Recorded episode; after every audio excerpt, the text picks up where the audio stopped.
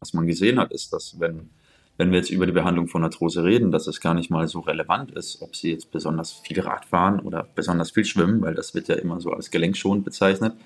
Man hat auch festgestellt, dass Leute, die zum Beispiel joggen und Arthrose haben, ähm, dass die jetzt nicht irgendwie mehr Knorpel dadurch verlieren.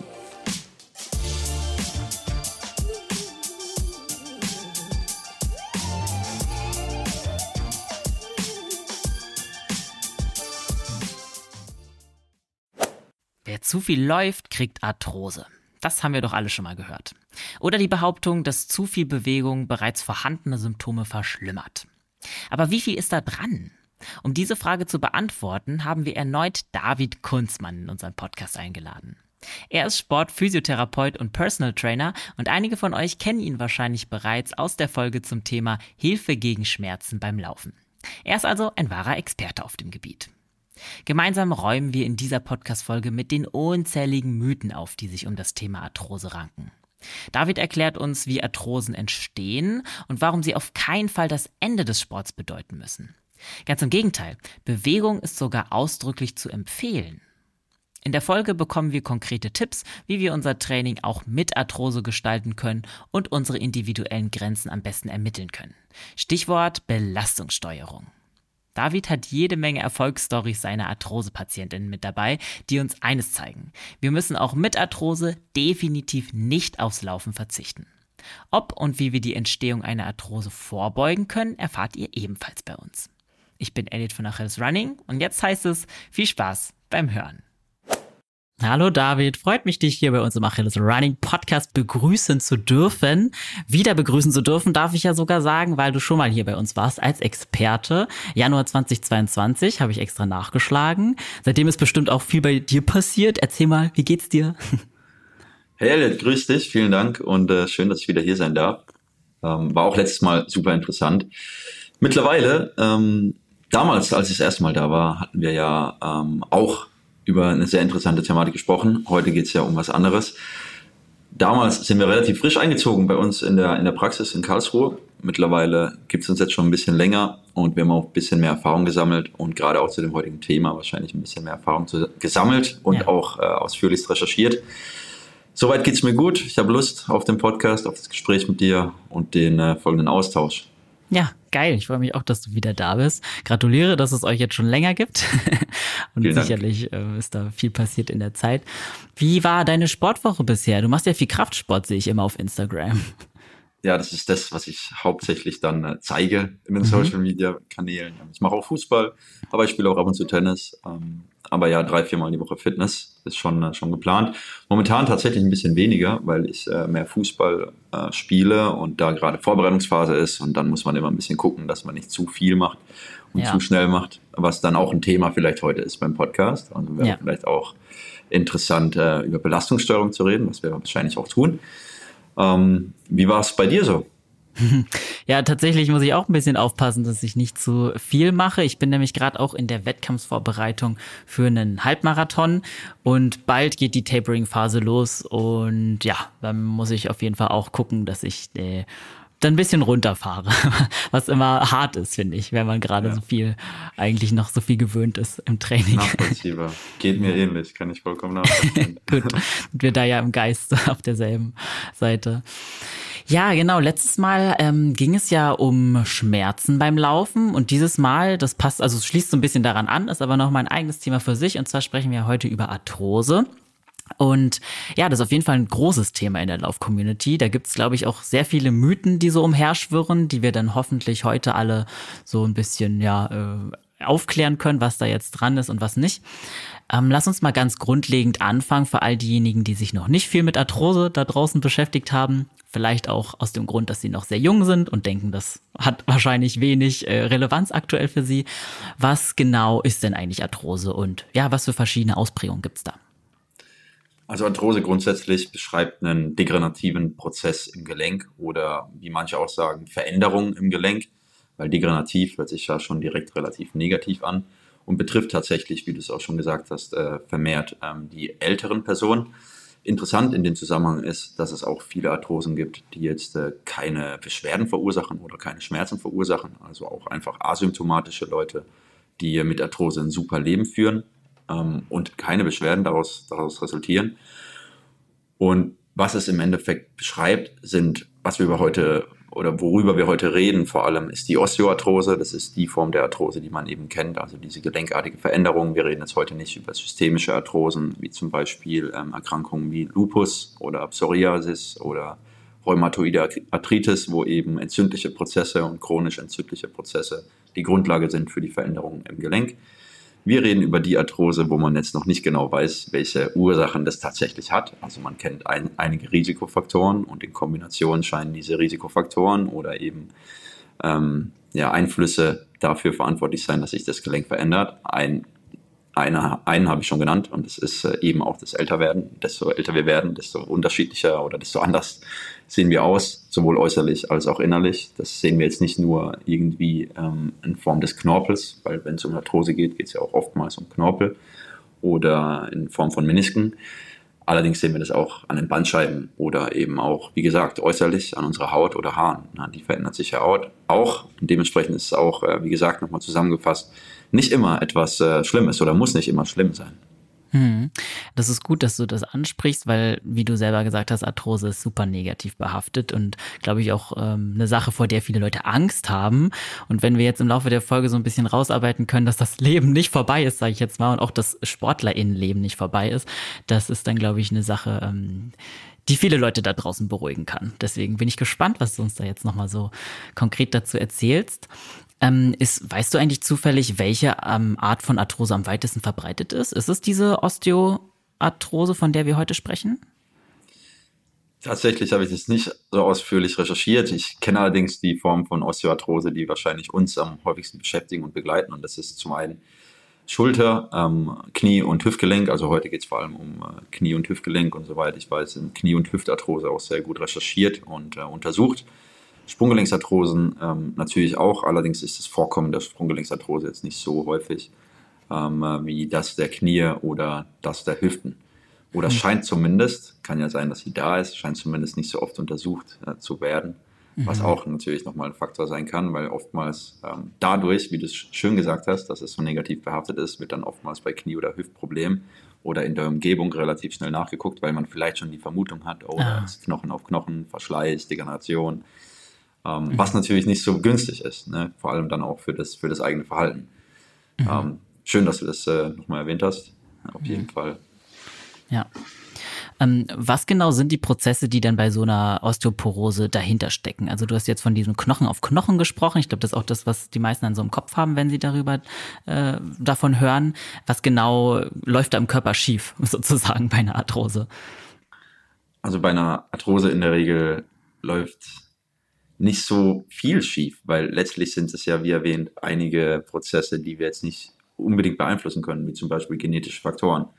Da sind wir eben, naja, sind wir in den Pool geworfen worden, kamen da raus und letzten Endes, letzten Endes haben wir eben diese genetische Karte gezogen oder nicht gezogen. Allerdings gibt es einige weitere Faktoren, die wir günstig beeinflussen können. Und das äh, weiß man bei Arthrose ist zum Beispiel ähm, das Gewicht, was, was wir mit uns rumtragen, das Körpergewicht. Oftmals wird es dann auch in BMI oder eben Gesamtgewicht angegeben. Ähm, das sind die Lifestyle-Faktoren, wie zum Beispiel, wie wir uns ernähren, wie wir schlafen, wie wir regenerieren, aber auch unsere, unser Aktivitätsniveau und unser Trainingsniveau. Und das sind alles äh, Faktoren, die, die man verändern kann. Natürlich zu Lifestyle-Faktoren, wenn man dann auch mal zurückhören äh, mag, sind es die klassischen, wie zum Beispiel Alkohol und Rauchen, die eben auch dazu führen können, dass ähm, gewisse Prozesse im Körper stattfinden, die das dann, die das Gelenk dann nicht optimal beeinflusst, was ja auch logisch ist, weil eben der Stoffwechsel beeinflusst wird und das Gelenk lebt eben von einem guten und gesunden Stoffwechsel. Ja. Ja. Ähm, das sind vielleicht so die Sachen, die man direkt mal sagen kann. Allerdings weiß man bis heutzutage nicht, was konkret da jetzt der Auslöser ist und wie genau dann ähm, das Ganze zustande kommt. Das äh, kann man nicht mit hundertprozentiger Gewissheit sagen, da eben auch Populationen oder Bevölkerungsgruppen unterschiedlich sich darstellen. Also man weiß halt nur, dass es über die Jahre kommt und dass mhm. desto älter man wird, desto höher ist die Wahrscheinlichkeit, dass wir dann auch an, an Arthrose leiden können, wenn Leiden vielleicht das richtige Wort ist oder dass eine Arthrose auffällig ist, weil leiden müssen wir unbedingt nicht. Ja, okay. Und ab welchem Alter ist es konkret am relevantesten für uns? Möglicherweise, ähm, wenn man vielleicht einfach mal die Zahlen anschaut, dann äh, ist die Wahrscheinlichkeit relativ hoch, dass äh, wenn wir ungefähr 65 sind, was noch ein bisschen weit weg ist, ähm, zum Glück, muss man vielleicht sagen, wobei, vielleicht auch Für nicht uns. zum Glück, vielleicht, ähm, haben ca. 50 Prozent der Frauen und ca. 30 Prozent der Männer Arthrose. Zumindest ist das mal eine Zahl. Da gibt es auch noch andere Zahlen, aber das ist ein ganz guter, ganz guter Anhaltspunkt.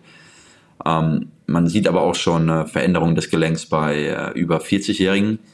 Ähm, und das Interessante ist bei diesen Veränderungen des Gelenks bei über 40-Jährigen, also die haben die Leute untersucht und die Leute hatten alle keine Schmerzen und haben halt ah, festgestellt, ja. dass 20 bis 40 Prozent bei Erwachsenen über 40 Jahren auch eine asymptomatische Arthrose festgestellt werden konnte. Also das heißt, es geht vielleicht auch bei manchen auch schon früher los. Ähm, unter 18-Jährige haben auch schon Arthrosen auf, äh, aufgezeigt. Mhm. Von daher wird die Relevanz wahrscheinlich erst deutlich, wenn man dadurch eingeschränkt ist. Vielleicht ist das dann so ähm, das, was man sagen kann letztendlich.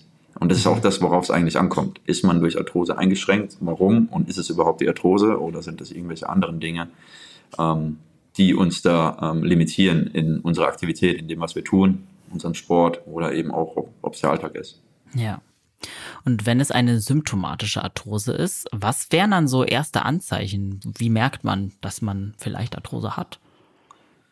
Ähm, natürlich sind äh, oftmals, also wenn wir von einer schmerzhaften Arthrose reden, dann reden wir eigentlich auch im Deutschen von Arthritis, also einer entzündlichen Arthrose. Und da gibt es klassische Kennzeichen, das wäre Rötung, ähm, äh, also Wärme, Schwellung, ähm, Funktionseinschränkung, also dass man es nicht mehr so gut bewegen kann, Stichwort Beweglichkeit, Kraftverlust, vielleicht auch Instabilität oder ähm, so klassischen Anlaufschmerzen oder Schmerzen mit Belastung, die dann auch im Laufe des Tages immer so ein bisschen schlimmer werden. Und wenn wir dann zur Ruhe kommen, dann könnte es auch sein, dass es noch weh tut.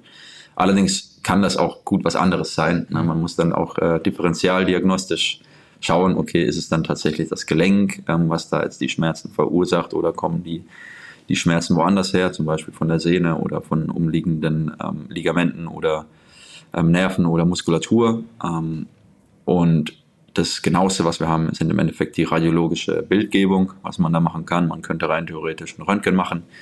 Ähm, besser ist wahrscheinlich ein MRT-Befund und ähm, dahingehend dann sagen, okay, äh, scheinbar kann bei mir eine Diagnose Arthrose äh, vollzogen werden oder eben nicht. Mhm. Okay. Und wie wird es jetzt konkret, wie wird Arthrose konkret in der Physiotherapie behandelt? Also wenn Leute jetzt zu dir kommen, was sind dann so erste Schritte? Also grundsätzlich ist es wichtig, ähm, dass man das Ganze in einen gewissen Kontext einordnet. Also jede Person ist ja anders und jede Arthrose stellt sich dann auch anders dar auf die Person. Und jede Person hat andere Ziele und kommt woanders her. Es sind jetzt vielleicht nicht alle Läufer, vielleicht sind nicht alles irgendwie Tennisspieler oder, oder machen ein Fitnessstudio. Manche sind auch einfach nur im Alltag. Und inwiefern schränkt diese Diagnose Arthrose die Leute ein? Das ist so eine grundsätzliche Frage, die man sich stellen sollte. Und passt dieses, diese, diese Diagnose zu dem klinischen, was man sieht? Also hat die Person vielleicht überhaupt keine, keine akute Form von Arthrose, also hat vielleicht gar keine, gar keine Schwellung, gar keine Rötung ähm, und nicht so eine dolle Funktionseinschränkung, sondern fühlt ihren Schmerz vielleicht so eher so am Rand vom Knie, wenn wir jetzt mal auf das Knie eingehen anstatt so diffus im Knie und mit Belastung abhängig, sondern ist sogar, dass es bei Belastung ein bisschen besser wird. Dann scheint das vielleicht gar nicht so relevant zu sein und könnte ein Zufallsbefund sein, was man natürlich nicht so häufig erlebt, weil meistens hat die Diagnose ja auch einen Grund, warum die so getätigt worden ist. Ähm, und dann scheint man, oder nicht scheint man, sondern dann versucht man eben, soweit es geht, ähm, diese Limitierungen festzustellen, herauszuarbeiten und dann zielführend mit der Person zu besprechen, was Sinn machen könnte in ihrem oder seinem persönlichen Fall um eben diese Einschränkungen, die durch diese Arthrose, wenn es eine ist, ähm, entstanden sind, um diese Einschränkungen eben so gut es geht in den Griff zu bekommen und äh, daran zu arbeiten. Mhm. Das ist so das grundsätzliche Vorgehen, wenn man das mal ja. so kurz runterbrechen kann. Was wären so typische Methoden, äh, mit denen man dann arbeiten kann, wenn man das so ja, für die Person identifiziert hat, was da helfen kann? Also im Grunde genommen haben sich drei, drei äh, Meilensteine, drei, ich sag mal, im Grunde genommen haben sich drei Methoden so als in Kombination, muss man sagen, als sehr wirksam ähm, erwiesen, auch, auch aus wissenschaftlicher Sicht. Und das ist zum einen, wenn die Leute Übergewicht haben, dass sie abnehmen. Also Gewichtsverlust scheint eine große Rolle spielen zu können in der Entwicklung, Entstehung, Fortschreiten, aber auch in der Behandlung von Arthrose. Ähm, genauso auch äh, das Trainingsniveau und Aktivitätsniveau. Also wenn wir ein niedrigeres Aktivitätsniveau haben ähm, oder ein äh, mittleres Aktivitätsniveau haben und die Leute zeigen Einschränkungen bei gewissen Bewegungen, dann kann man eben versuchen, anhand einem Bewegungsprogramm und Trainingsprogramm ähm, diese Einschränkungen zu beheben. Ganz interessant ist auch, dass Leute ihre Schmerzen sehr gut reduziert bekommen durch Bewegungsprogramme, unabhängig davon, inwiefern sie eingeschränkt sind in gewissen Bewegungen. Ja, also man könnte rein theoretisch sagen, okay, wenn die Leute aufs Fahrrad gehen und sich wohl auf dem Fahrrad fühlen und das regelmäßig machen, dass das schon einen sehr guten Impact hat auf äh, ihr Schmerzempfinden durch eine ähm, schmerzhafte Arthrose oder durch, durch Schmerzen bei Arthrose. Und als drittes ist es eben die Aufklärung. Das ist das, was wir jetzt gerade machen. Wir reden darüber, wir versuchen ein gewisses Bild oder vielleicht ein gewisses grundsätzliches gesellschaftliches Bild so ein bisschen zu verändern, weil es ja sehr negativ behaftet ist, haben wir ja gesagt. Und das ist auch was, was äh, vielen Leuten Mut gibt, weil sie dann dadurch die Möglichkeit haben, ihr Verhalten zu ändern, ihr Aktivitätsniveau zu verändern und langsam sich mehr trauen. Und man, wir wissen eben auch, dass Leute, die sich mehr trauen, ähm, aktiver sein können, gesünder sein können und einen besseren Umgang mit sich selbst haben, also ein besseres Management. Und desto besser man sich selbst managen kann oder auch gewisse Situationen ähm, handhaben kann, desto weniger schlimm ist die Situation. Das klingt vielleicht simpel, ist aber tatsächlich so, denn wenn wir von Bedrohung sprechen, geht es auch immer in Richtung Schmerzen und wir wissen, wie Schmerzen beeinflusst werden können. Und da können natürlich auch verzweifelte Situationen dazu gehören. Und dann geht es einem natürlich ein bisschen schlechter, wie vielleicht ein bisschen besser, weil man weiß, was mhm. man zu tun hat oder was man tun kann. Ja. Ja, stimmt schon. Umso wichtiger, dass wir dann heute drüber sprechen und da hoffentlich ein bisschen Wissen vermitteln können und die Ängste vielleicht auch von manchen Leuten nehmen können. Ähm, vielleicht nochmal, bevor wir so richtig ins Thema reinstarten. Ähm, es ist aber, glaube ich, auch nochmal wichtig zu sagen, dass Arthrose bis heute nicht heilbar ist, oder? Ja, ähm, kommt halt drauf an, wie man die Frage jetzt äh, genau ähm, beantworten möchte. Ähm, die Frage ist, müssen wir es heilen? Ich, ich bin einfach mal so frech und stelle, stelle, stelle, stelle eine Gegenfrage dazu, weil wir wissen, dass, äh, dass wenn wir älter werden, sich viele Sachen verändern bei uns und dass die Wahrscheinlichkeit halt steigt, dass, äh, dass das Knie nicht mehr so aussieht wie mit 20, was ja auch Sinn macht, weil unsere Haut sieht ja auch nicht mehr aus, wie, wie als wenn wir 20 sind. Und muss das dann zwingend wehtun oder uns einschränken, in die Dinge zu tun, die wir tun möchten? Rein theoretisch nicht. Wir sehen ja zu Haufen Leute, die in hohem Alter noch sehr aktiv sein, äh, sind und aktiv sein können. Ähm, dementsprechend macht es vielleicht aus dem Standpunkt nicht Sinn, ähm, zu sagen, okay, ich muss meine Arthrose heilen, sondern vielleicht muss ich eher die Auswirkungen oder die Risikofaktoren von, den, von der Arthrose modulieren, sodass es mir gut geht, trotz Arthrose. Ich denke, das ist was, was, äh, was vielleicht ein sehr guter Ansatzpunkt ist. Ne? Ja. Ja, so schön gesagt, auf jeden Fall. ähm, dann lass uns mal ein bisschen in den Sport reingehen. Du hast jetzt vorhin zum Beispiel Radfahren erwähnt. Gibt es aber allgemein bestimmte Sportarten, die für Menschen mit Arthrose besonders geeignet sind? Ja, tatsächlich äh, kommt es auch auf, vor allem auf die individuelle Präferenz an. Also was man, was man gesehen hat, ist, dass wenn wenn wir jetzt über die Behandlung von Arthrose reden, dass es gar nicht mal so relevant ist, ob sie jetzt besonders viel Rad fahren oder besonders viel schwimmen, weil das wird ja immer so als gelenkschonend bezeichnet.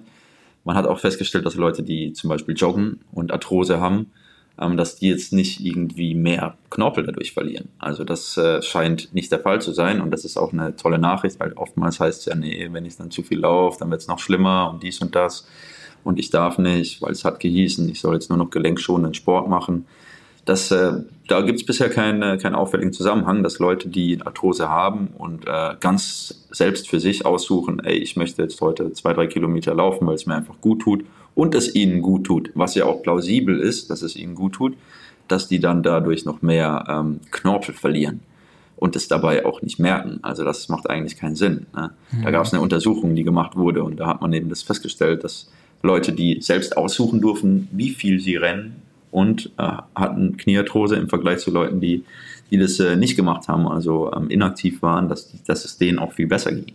Mhm. Ja, also die hatten auch eine höhere Schmerzreduktion und hatten eine bessere Kniefunktion. Was ja. sehr logisch ist, weil es angepasster Sport ist, den sie selbst für sich aussuchen konnten. Dementsprechend kann man jetzt nicht genau sagen, wenn du Arthrose hast, musst du speziell das machen. Es ist eher eine Form von individuell angepasstem Training, gemischt aus verschiedenen Formen. Also das ist das, was man empfehlen kann von Krafttraining über Ausdauertraining und dann kommt es halt eben auf die individuellen ähm, Präferenzen drauf an. Mhm. Also du rätst jetzt nicht quasi äh, konkret zu nur Ausdauersport und nur Kraftsport, sondern du hast jetzt eben auch eine Mischung angesprochen. Das äh, scheint sich dann am ehesten bewährt zu haben, dass man da eine Kombination aus ja, Trainingsformen fährt, um die Arthrose, ja, um damit besser quasi leben zu können. Absolut. Also das ist das, äh, was, was, was uns das, äh, was uns die Datenlage eben zeigt. Das ist nicht, manche machen auch Tai Chi ne, und fühlen sich super wohl damit. Ne. Hat man auch gesehen bei einer Untersuchung, dass Tai Chi sogar empfehlenswert ist ne, bei, ja. bei Arthrose, weil es eben Beweglichkeit, äh, Stabilitätsanforderungen, Kraft äh, miteinander kombiniert. Ähm, das mhm. ist schon äh, sehr interessant. Und was man auch weiß, ist, dass äh, Laufen eigentlich sogar, es wird von vielen Leuten ja gesagt, okay, wenn du, wenn wir joggen, dann, dann fördert das eben Arthrose und wir bekommen ja, Arthrose durch. Das ist jetzt die Laufen. große Frage, genau. Ähm, das äh, ist sehr kontrovers. Also man, man kann nicht sagen, dass das der Grund ist. Ähm, und man hat eben auch festgestellt, dass Leute, die eigentlich moderates Level laufen, von so 30 Kilometer in der Woche, das wird, wurde da zumindest als moderat beschrieben, also plus minus, geht dann hoch bis so 42 in der Untersuchung, von der ich jetzt rede ähm, da, äh, die, denen geht sogar super. Ne? Und denen geht sogar besser wie Leute, die eher inaktiv sind oder Leute, die einen Haufen Zeug machen ne? Mhm. Ähm, und sehr aktiv sind. Deswegen hat es scheinbar oder man kann sagen, es wird behauptet, ne, dass es schützende Effekte haben kann. Was ja auch biologisch, ähm, wenn man das mal auf das Gelenk runterbricht, ähm, logisch ist, ne, weil der Stoffwechsel wird angekurbelt. Ne, die Nährst es kommt zu einem Nährstoffaustausch. Metaboliten, Stoffwechselendprodukte werden, werden verstoffwechselt. Ne, weil unser Knorpel ist ja quasi wie ein Schwamm, der nimmt Wasser auf und gibt Wasser ab. Und da kommt es eben zu einem Stoffwechselaustausch. Und die allgemeine Gesundheit, und das ist ja das, was man dann oftmals vergisst, ja, nee, nur mein Gelenk ist wichtig, das ist aber nicht so. Ähm, ja, die allgemeine Gesundheit steigt ja auch. Es geht einem besser. Wir, wir haben einen großen Impact auf, auf das Herz-Kreislauf-System, was ja Hammer ist. Und das äh, sollte eben alles auch dann mit berücksichtigt werden bei, bei der Aussage, nein, ich bekomme durch Laufen Arthrose mit der ja. Zeit. Das ist unwahr zum okay. heutigen Standpunkt. Das ist auf jeden Fall gut, das nochmal so klar zu hören, dass ein moderates Lauftraining nicht dazu führt. Hm, hattest du schon mal PatientInnen aber, die durch Laufsport eine Arthrose entwickelt hatten oder durch andere äh, intensive Sportarten? Hm, meistens ist es tatsächlich, um ehrlich zu sein, so eine Art Nebenbefund, ähm, was, was äh, bei uns auftritt, was aber nicht ähm, äh, ausschlaggebend ist dafür, dass die Leute hier sind. Meistens haben die Leute irgendwelche anderen Limitierungen, hatten eine Verletzung, ähm, kommen aufgrund der Verletzung und haben eine Bewe Bewegungseinschränkung und kommen dann aufgrund ähm, dieser, dieser Bewegungseinschränkung, Verletzung zu uns in die Rehabilitation. Und ein Nebenbefund ist dann oftmals tatsächlich Arthrose. Und wir versuchen da halt dann gut darüber aufzuklären, dass es natürlich ein Faktor sein kann, da eben Arthrose immerhin auch eine Veränderung des Gelenks ist und dass man das aber in einen gewissen Kontext setzen muss, dass es jetzt nicht der entscheidende Faktor ist, ob du wieder deine, deine Aktivität so machen kannst, wie du es möchtest. Weil das ist wahrscheinlich der entscheidende Satz, den viele Leute auch hören wollen oder auch sollen, dass es nicht ähm, die Limitierung sein muss, dass man das nicht wieder tun kann, was man tun möchte oder was man liebt. Hm. Das ist äh, entscheidend und auch sehr, sehr wichtig. Weil wenn wir, wenn wir uns Training vorstellen, dann funktioniert Training sehr, sehr gut, wenn man es gut steuert. Und unser Körper ist unglaublich anpassungsfähig und das eben auch im Gelenk. Und mhm. auch wenn ähm, der Knorpel jetzt nicht mehr so aussieht, wie als, war ich, äh, wie als wenn ich 14 oder 15 war, das ist nicht immer so der ausschlaggebende Punkt, weil man eben an sehr vielen Faktoren arbeiten kann, damit es uns besser geht. Ja, okay. Wir haben jetzt vorhin gesagt, dass so zwischen 30 und vielleicht 42 Wochenkilometer oder so äh, ist sogar positiv eigentlich. Äh, würde aber das würde das Arthrose-Risiko dennoch steigern, wenn man jetzt wirklich in den sehr hohen Bereich geht, auch so bei Leistungssport und so. Ähm, ist das auch nur ein Mythos, dass Arthrose da häufiger vorkommt oder ist da schon auch was Wahres dran? Es scheint tatsächlich so zu sein, also das ist auch das, was ich gefunden habe, dass bei äh, Hochleistungsathleten, die jetzt äh, täglich sehr viel Sport machen, Start- und Stoppbewegungen haben und intensiv äh, trainieren, dass es da scheinbar etwas höher sein könnte. Jedoch wissen wir auch da nicht, wie viel ähm, Variablen da noch mit reinspielen, also wie viele ähm, andere Dinge, die wir jetzt gar nicht berücksichtigen. Da wir reden jetzt einfach nur über Belastung. Ne? Das ist Stimmt. jetzt vielleicht ein, ein Faktor von Hunderten, der ja. da eine Rolle spielt. Was spielt denn da noch eine Rolle? Und das ist eben genau das, was man jetzt nicht so genau sagen kann. Das ist eben, eben dementsprechend auch so. Vielleicht ist für manche ein höheres Volumen auch besser. Ne? Und sie fühlen sich trotzdem wohl, haben trotzdem mega gesunde, gesunde Knorpel und, und Knie. Ne? Ja. Das ist eben das, was man dann immer, wo man immer vorsichtig sein muss. Ich darf jetzt nur noch 20 bis 30 Kilometer rennen. Nein, wenn es dir mit 40, 50, 60 in der Woche auch gut geht, mein Gott, mach die. Ja, ja, also das ist nicht das, was, was jetzt nicht die Message sein soll. Allerdings muss man natürlich dann sagen, okay, das Vorkommen war halt da bei denen einfach ein bisschen niedriger. Bei Leuten, die um die 90 bis 100 Kilometer die Woche gelaufen sind, bei denen war das Vorkommen ein bisschen höher. Bei denen, die einen sitzenden Lebensstil gehabt haben, war das Vorkommen von Arthrose eben auch höher zu einem gewissen Zeitpunkt. Aber diesen ganzen Variablen, die da noch mit reinspielen, wie die, die Lifestyle-Faktoren, ähm, vorher, vorangegangene Verletzungen oder genetische Prädis Prädispositionen, die wurden halt so gut wie nicht berücksichtigt. Das ist dann eben ziemlich schwer, dann daraus äh, zu konkludieren, dass es auf jeden Fall das Laufvolumen ist, ja, was dafür verstehe. verantwortlich ist. Deswegen, ja. leider kann ich die Frage nicht so genau beantworten, auch wenn ich gerne würde, aber ich denke, es ist ein guter Anhaltspunkt zumindest. Total, ja, finde ich auch. Mm, nehmen wir mal an, jemand kommt dann also eine Läuferin, ein Läufer kommt zu dir und hat Arthrose und möchte jetzt weiter trainieren. Was für ja, Vorsichtsmaßnahmen vielleicht kann man sagen, müssten die Personen ergreifen, um ja nicht eine Verschlimmerung der Symptome zu ja, um eine Verschlimmerung zu vermeiden oder vielleicht sogar um eine Verbesserung zu erreichen. Wie würdest du das mit jemandem angehen?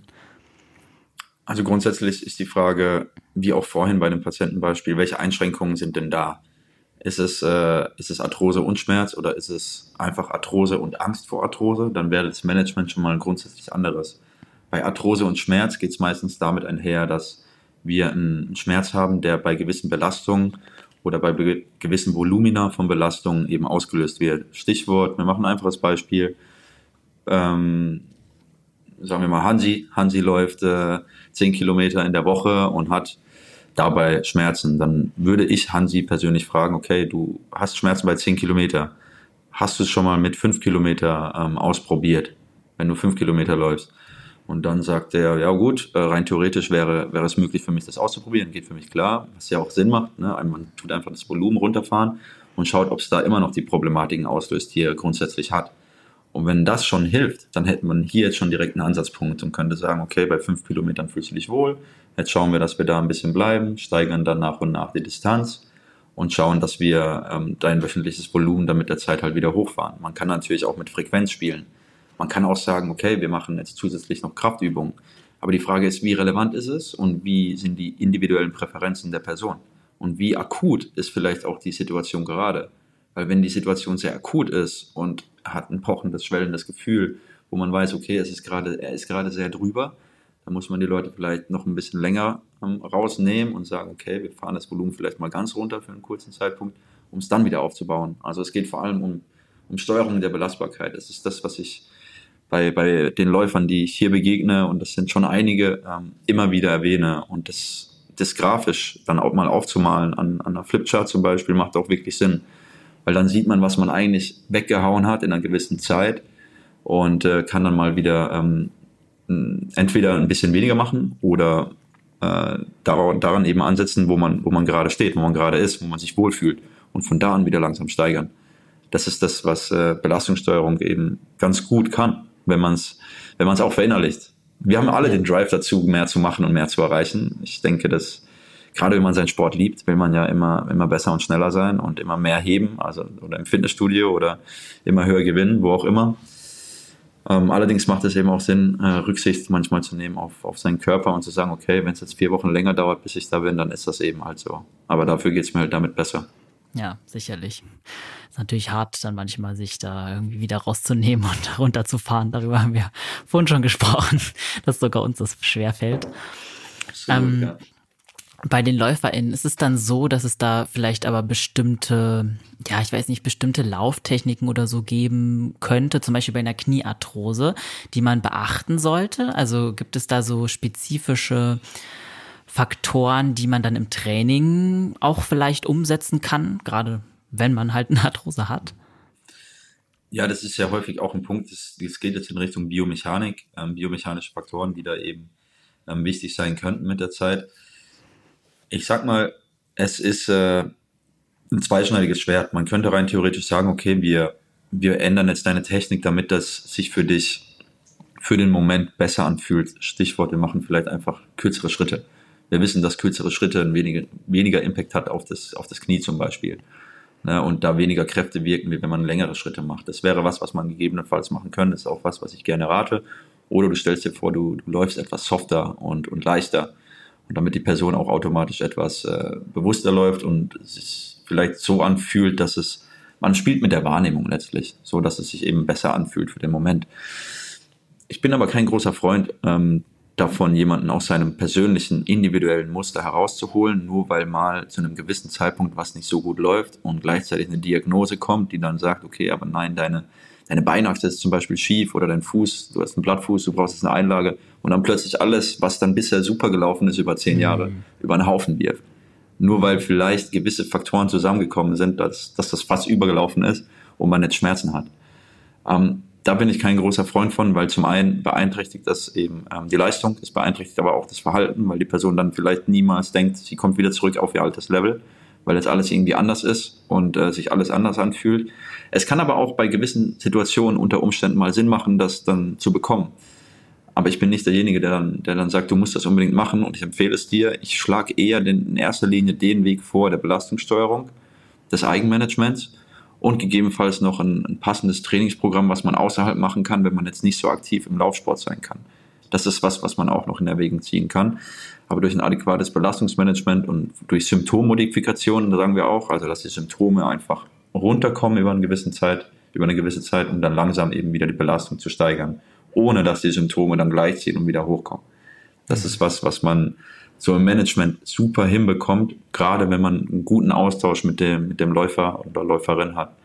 Ähm, und wenn die Leute das verstehen, das ist grundsätzlich wichtig, dass die da auch ähm, wissen, warum das eben Sinn machen kann und das so, das so zu machen. Hm, ja.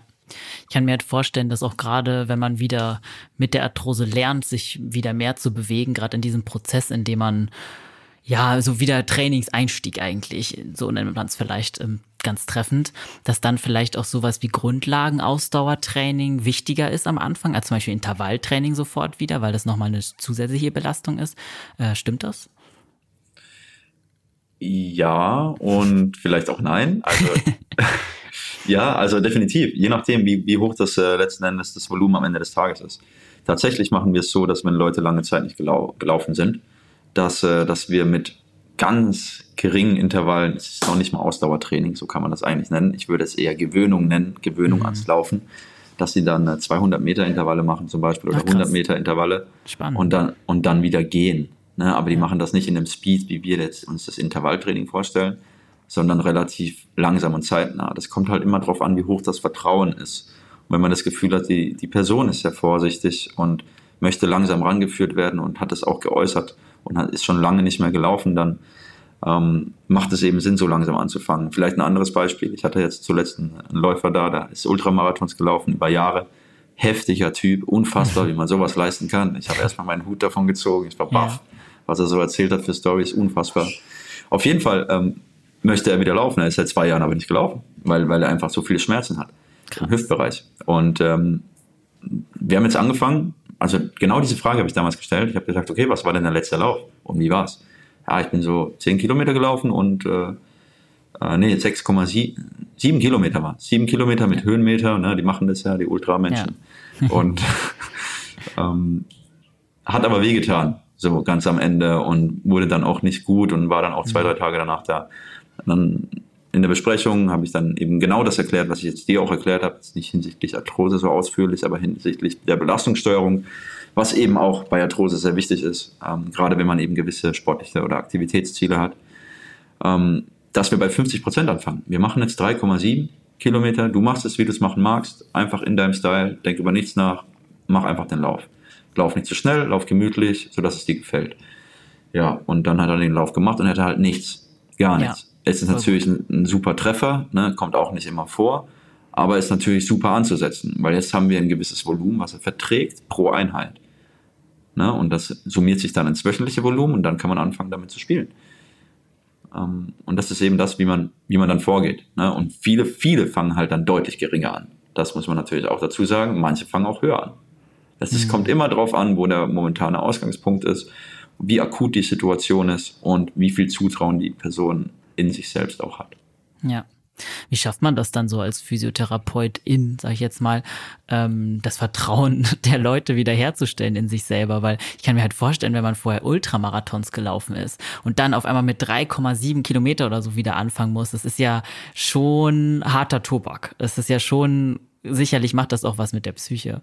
Ähm, klar, Psyche fällt jetzt eigentlich nicht unbedingt in euer Fach als Physiotherapeutin, aber oh, trotzdem ist es ja, aber trotzdem ist es ja sicherlich viel vorhanden, will ich damit sagen.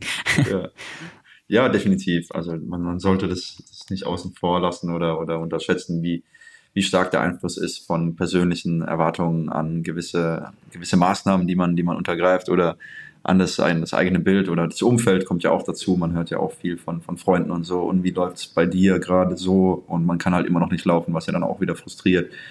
Oder ähm, auch im sozialen Kontext, wo man dann einfach rausgerissen wird aus seiner Laufgruppe zum Beispiel oder aus, aus dem, was einem selbst so eine Bestätigung gegeben hat. Ähm, okay, ich schaffe es, 100 Kilometer, hunderte von Kilometern zu laufen.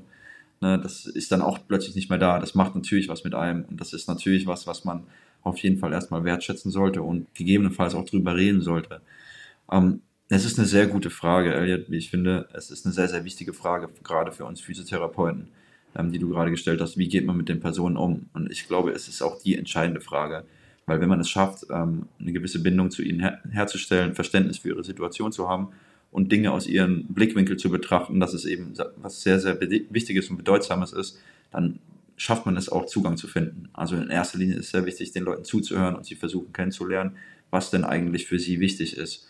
Und dann eben dieses besondere Ziel in Abhängigkeit dessen, was man heutzutage weiß und was man bisher gelernt hat, ähm, auch das, was wir heute besprechen, ähm, dass es eben dieses Wissen möglichst einfach zu verpacken und zu vermitteln. Also gar nicht so detailliert, wie wir es jetzt heute besprechen, sondern eher kurz und knapp, vielleicht visualisiert, veranschaulicht um dann das Vertrauensverhältnis aufzubauen. Die Leute brauchen einen Plan in der Regel. Die Leute möchten wissen, was, was kommt auf sie zu und was können sie erwarten, in welcher Zeit. Das ist oftmals das, was, was sie haben möchten.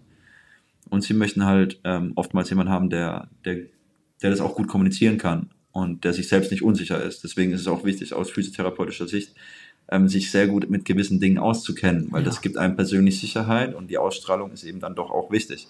Total. Strahlt man diese Sicherheit aus, dann, äh, dann wirkt sich das auch gut auf das Gespräch aus. Ja. Weil die Person gegenüber merkt, okay, diese Person hat Ahnung von was sie spricht. Mhm. Scheinbar bin ich hier gut aufgehoben. Und dann ist das Vertrauensverhältnis schon nochmal einen Ticken einfacher aufzubauen, wie wenn man das halt nicht hat, diese, Richtig, dieses Hinter ja. Hintergrundwissen. Ja. Ja, jeder möchte ja einen kompetenten Menschen vor sich haben. Deswegen äh, macht voll Sinn, dass das so eine macht große Rolle spielt. Ja. Mhm. Und du hast jetzt vorhin auch über Schmerzen gesprochen, dass man eben sehr darauf achten muss, wenn man da wieder einsteigt, ähm, eben zum Beispiel wie bei dem Ultramarathonläufer, ähm, erstmal keine Schmerzen zu haben bei den ersten Läufen wieder. Äh, ist das dann generell so eine grundlegende Regel, wenn ihr äh, mit Arthrose-PatientInnen ähm, arbeitet, dass der Schmerz im Endeffekt komplett beim Training nicht vorhanden sein darf? Oder gibt es so einen moderaten Schmerz? Gibt es da irgendwie so eine Skala? Ähm, wie viel erlaubt ist? Oder wo man das Training, also wo ist die Grenze? Wo, wo, muss ich mein Training quasi wieder abbrechen, wenn ich mich wieder rantaste? Ja, sehr gute Frage. Ich denke, das ist auch gut, dass, dass, äh, dass wir das besprechen, weil letztlich ist es sehr praxisbezogen.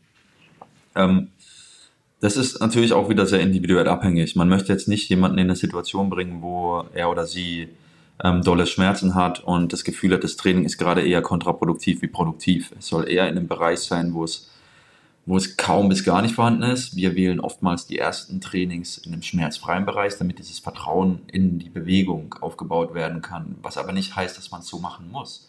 Es kann auch sein, dass es vielleicht ähm, okay ist, wenn man äh, von einer Skala von, 1, von 0 bis 10 irgendwie im unterschwelligen Bereich von 1, 2 ist, bei den Beschwerden oder bei 3. Manche kommen auch mit 4 klar.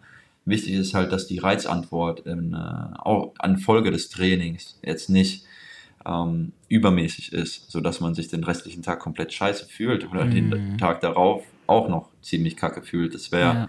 auch wieder kontraproduktiv, weil dann kann man ja sein, seine Frequenz auch nicht fahren, die man eigentlich fahren will.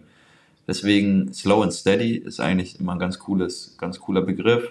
Ähm, also dranbleiben, das zahlt sich auf jeden Fall aus und langsame Fortschritte machen, auch das zahlt sich auf Dauer aus. Und wie man mit dann mit den Symptomen umgeht, das kann man dann nochmal im 1 zu 1 konkreter besprechen.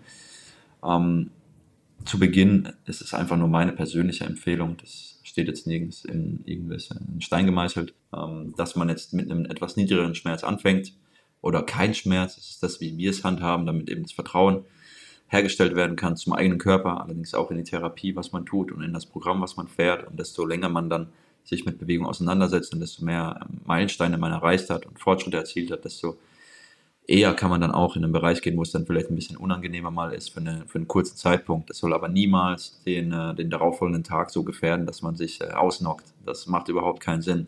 Oder wieder seine alten Symptome reproduziert, die so stark waren, dass man eben sehr eingeschränkt ist von seinem Aktivitätsniveau. Das mhm. wäre dann deutlich zu viel.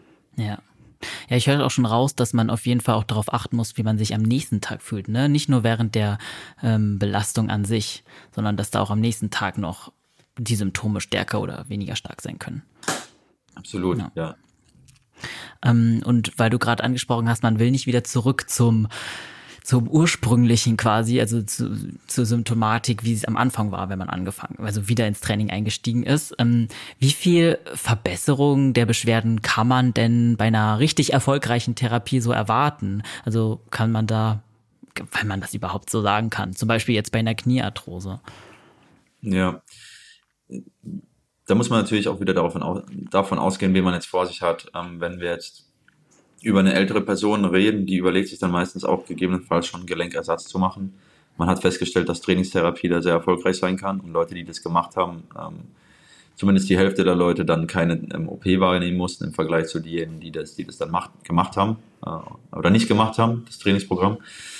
Bei, ich sag mal, jüngeren Leuten, wo eine Operation jetzt noch nicht so in Frage kommt ähm, oder die sich das nicht überlegen, ähm, weil OPs werden in der Regel dann äh, erwogen, zumindest wird das in Leitlinien so empfohlen, wenn alles Konservative fehlgeschlagen, hat. Und das ist auch das, was wir, was wir hier sehen. Also die Ärzte schicken einen in der Regel erstmal in die konservative Therapie über einen langen Zeitraum, was ich sehr toll finde. Und dann kann man mit denen arbeiten. Und oftmals hat man ausreichend ähm, äh, Verbesserungen erzielt, dass es den Leuten im Alltag wieder gut geht. Also das, wie weit man kommt und wie gut man das revidieren kann, diese Einschränkungen, hängt auch davon ab, wie sehr die Leute das möchten. Ähm, bei bei Läufern zum Beispiel geht es ja vor allem darauf, darum, je nachdem wie hoch das Volumen ist, dass sie das möglichst beschwerdefrei tun können und im Optimalfall vielleicht noch ein bisschen schneller werden in dem, was sie gerade tun oder eben ihre Distanz erhöhen können, je nachdem, wo sie halt hinwollen. Und da ist es vor allem eben das Management, worum es geht. Da geht es vielleicht nicht mal um irgendwelche konkreten Einschränkungen von, von Beweglichkeit, von Kniestreckung oder Beugung. Da geht es vor allem um das Management, wie geht man mit diesen, mit diesen Schmerzen um wie geht man mit dem Laufvolumen um? Und das ist dann eher ein, Coaching und Aufklärung über die, über die Symptomatik. Und gegebenenfalls, wenn die Leute übergewichtig sein sollten, ähm, äh, auch nochmal der Hinweis dazu, dass eben das deutlich auch mit, der, mit einer Gewichtsreduktion verbessert werden kann und die Schmerzen auch sinken. Auch dazu gibt es eine interessante Untersuchung. Da haben die Leute festgestellt, dass wenn die Leute eben abnehmen, dass sie dann halt deutlich auch direkt ihre Schmerzen verbessern können. Deswegen ist das auch was, was ich jetzt auch nochmal zum zweiten Mal erwähnt habe bei Übergewichtigen. Es, es, geht hier nur um Übergewichtige, nicht um, um normal, ja. ähm, normalgewichtige Personen. Ja. Mhm. Und vorhin hast du ja auch kurz erwähnt, dass man jetzt nicht unbedingt gleich auf Einlagen oder sowas gehen muss. Also, dass es so Tools ja schon gibt, als auch vielleicht beim Laufen, aber dass das jetzt nicht unbedingt, ja, was ist, was ihr dann von vornherein empfehlt oder so. Ähm, Gibt es aber vielleicht trotzdem so Tools, die dann ein bisschen hilfreich sein können? Also ich denke jetzt vielleicht auch so gerade bei der Laufausrüstung, bei den Lauf an die Laufschuhe oder so. Ähm, hat, hat sich da irgendwas bewährt, dass man da nochmal konkret irgendwie auch mit der Ausrüstung oder anderen Tools gucken kann, dass ähm, ja das Laufen mit Arthrose erleichtert werden kann? Oder ist das wirklich eher so ein, na, eigentlich nochmal was außerhalb der Physiotherapie? Ja, also tatsächlich bekommen wir auch ab und zu die Frage gestellt, ob es dann Sinn macht, irgendwie den, den Laufschuh zu verändern oder zu wechseln. Ich persönlich, ähm, und das ist auch das, was die Datenlage zeigt, das ist jetzt nicht äh, nichts Greifbares, wo man weiß, das sollte man tun oder man sollte eher in die oder in die Richtung gehen. Es ist halt wieder eine individuelle Präferenz. Ne? Ähm, möchte man den Laufschuh wechseln, gut, dann sollte man das tun ne? und, und was ausprobieren, was, was angenehmer ist. Und am besten probiert man dann halt ein paar, ein paar Schuhe aus über einen gewissen Zeitraum und schaut, ob, ob es einem damit besser geht. Das Ding ist eben, aber auch in dem Zeitraum passiert ja auch wieder etwas. Und ist es dann tatsächlich dann der Laufschuh, der das dann verändert oder ist es vielleicht auch einfach das Management äh, der Belastung, was ich da zu dem gleichen Zeitpunkt gemacht habe? Und was sich eben bewährt hat, ist gerade bei, bei Leuten, die eine hohe Belastung haben und aufgrund dessen dann Beschwerden haben, sei es äh, Beschwerden durch Arthrose oder eine schmerzhafte Arthrose oder irgendetwas anderes, ist eben auch ähm, diese Steuerung der Belastung. Deswegen komme ich da jetzt nochmal drauf zurück und da ist der Laufschuh vielleicht gar nicht so relevant.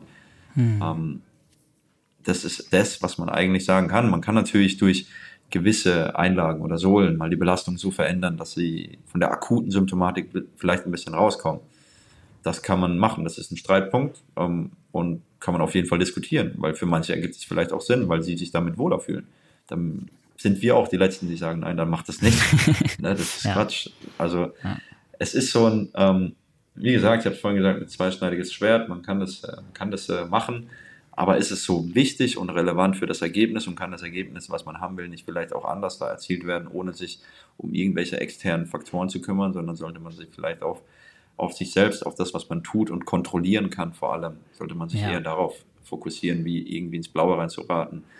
Ähm, und die Marke ist besser wie die Marke. Ähm, Richtig. dann erstmal wieder Geld ausgeben und dann bringt es am Ende nicht viel. Das ist natürlich dann die große Frage, ob man Absolut. das machen will.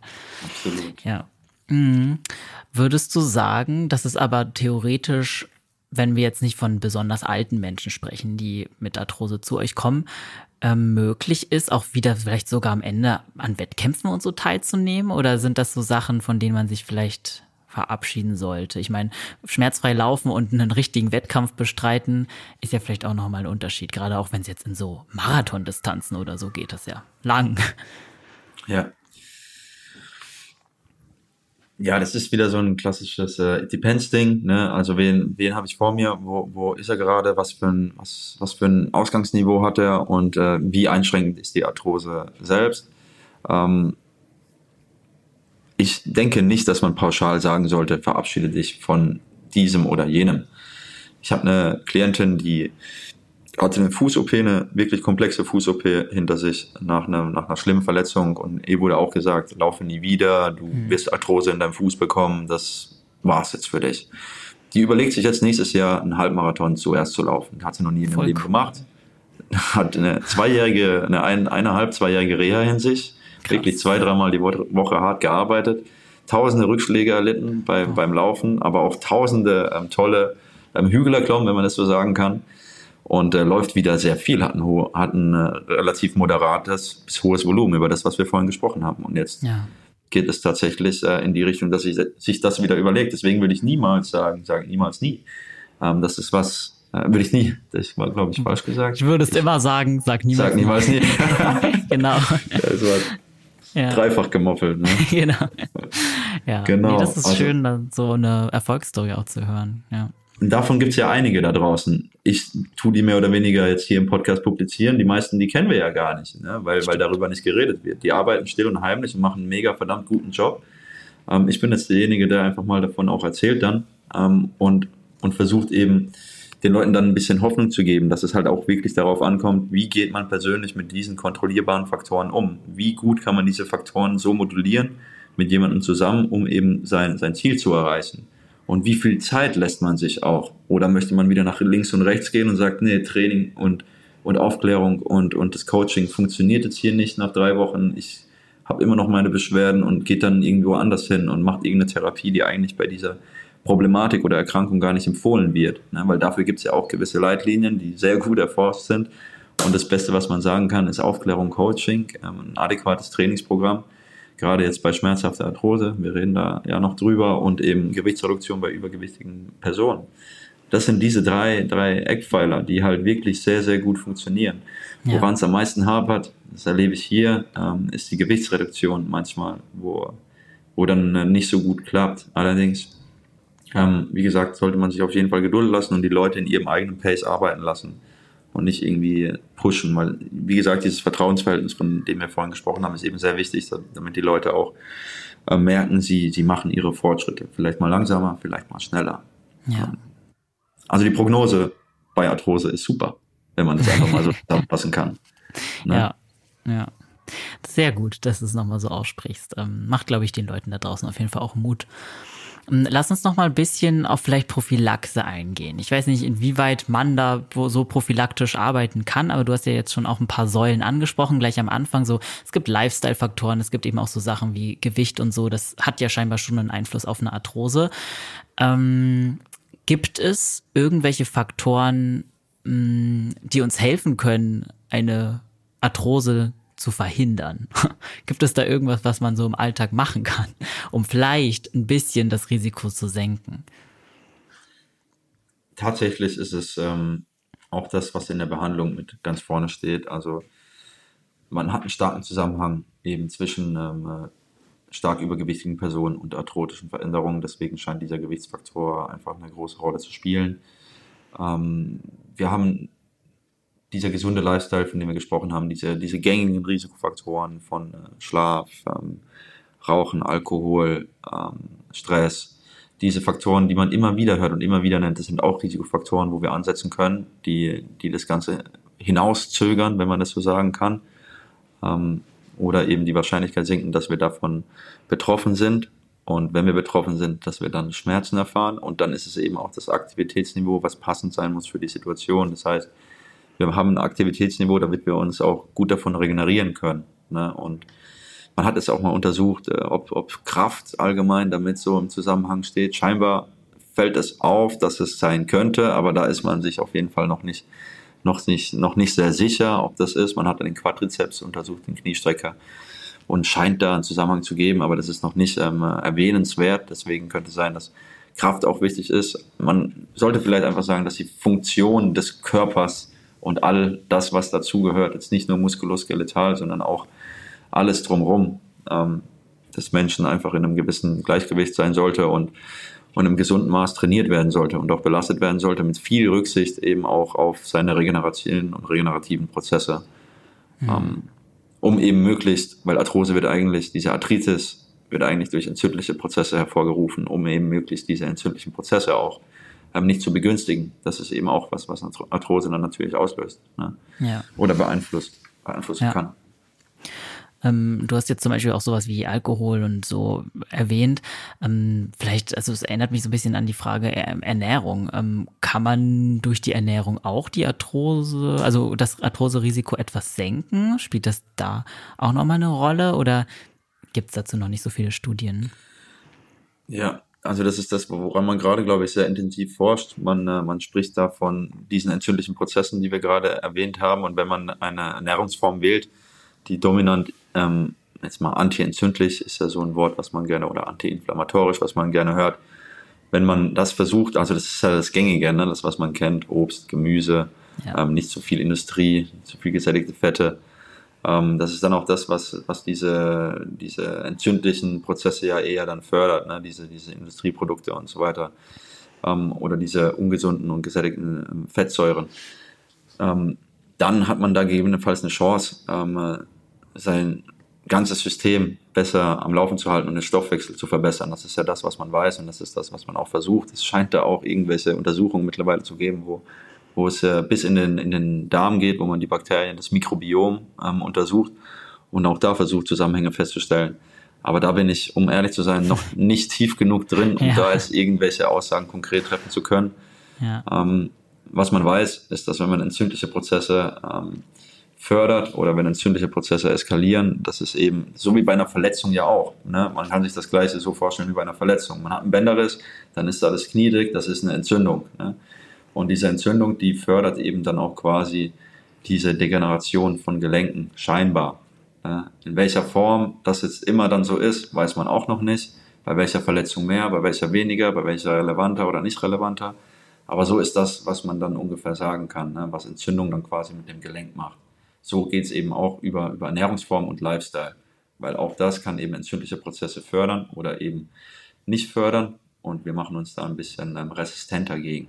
Mhm. Ja. Vereinfacht ja, gesagt. Ja. Total spannend. Ich bin auch ganz, äh, ich bin gespannt, was da auch noch in Zukunft an Studien, ähm, ja, Studienergebnissen kommen wird und was die Wissenschaft dann noch so zu Arthrose rausfindet. Denn auch gerade das Thema Ernährung und Arthrose, da ist sicherlich noch viel zu erforschen, weil häufig äh, war ja jetzt die Antwort, man weiß es ehrlich gesagt gar nicht so genau. Das finde ich sehr spannend auf jeden Fall.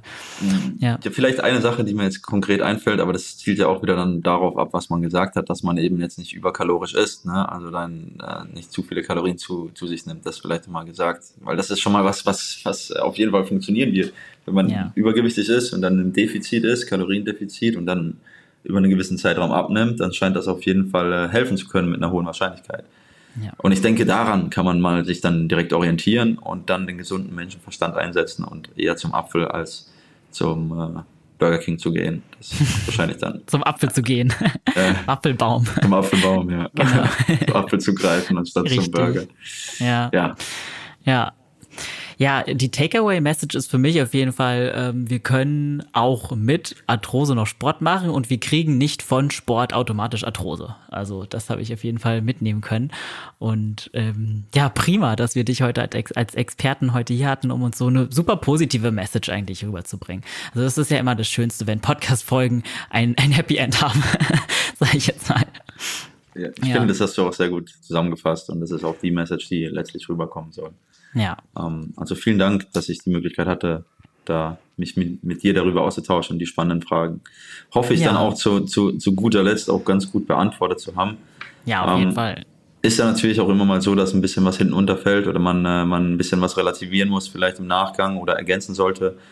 Ähm, ansonsten gerne einfach Fragen stellen, das, das geht immer bei mir, das ist überhaupt kein Problem. Ich tausche mich da wirklich gerne aus und lerne auch tagtäglich genau dadurch eben dazu und bin da auch sehr dankbar für. Deswegen auch dankbar, dass ich hier sein durfte und musste mir auch eine große Arbeit machen, das ganze Thema möglichst gut äh, zu recherchieren. Ich hoffe, es ja. ist mir einigermaßen gelungen. Ähm, ja, also ich bin mir ziemlich sicher, dass es dir gut gelungen ist. Ich habe auf jeden Fall heute sehr viel gelernt und ich bin mir sicher, unsere HörerInnen auch. Deshalb vielen, vielen Dank nochmal heute, David, dass du hier warst. Ähm, danke für dein Know-how und deine Zeit. Ja. Sehr gerne. Ähm, du hast gerade angesprochen, Leute können dir Fragen stellen. Wo, wie, wann können dich denn unsere HörerInnen, wenn sie noch Fragen oder Anliegen an dich haben, erreichen? Wo können sie dich finden? Also wir sind, ähm, also ich bin vor allem in Social Media sehr aktiv, habe da auch immer wieder regelmäßige Posts. Da geht es auch immer mal wieder um, um Arthrose tatsächlich, allerdings auch über andere Krankheitsbilder oder irgendwelche Trainingsformen auf äh, david.sports.physio auf Instagram ähm, ansonsten hatten wir auch vor kurzem jetzt unseren eigenen Channel auf Spotify äh, gegründet. Physio Coffee Break heißt das. Cool. Die Fragen kannst du auf jeden Fall ähm, per, Insta, per Insta stellen, einfach Direct Message. Und äh, ich beantworte die dann auch äh, zeitnah, manchmal mit einer Memo, manchmal tippe ich was rein. Ich finde Memos eigentlich immer besser, weil dann kommt ja. immer noch mal so ein bisschen was, was Persönliches rüber und ähm, ich denke, das, das sollte auch dann, äh, dann passend sein. Also gerne schreiben, ich freue mich da über jede Nachricht, die ich erhalte. Ja. Und äh, nicht zögern. Prima. Das packe ich wie immer natürlich in die Show Notes. Also schaut da gerne mal bei David vorbei. Und schaut auch gerne mal uns, bei uns vorbei auf unserem Instagram-Account unter achilles.running. Da gibt's sehr viel funny Content für euch und ihr könnt uns wie immer eure Fragen stellen und euer Feedback dalassen. Ansonsten wie immer gerne die Folge teilen, gerne eine positive Bewertung dalassen. Das hilft uns auf jeden Fall sehr. Und damit sagen wir Tschüss, bleibt gesund, bis bald und keep on running.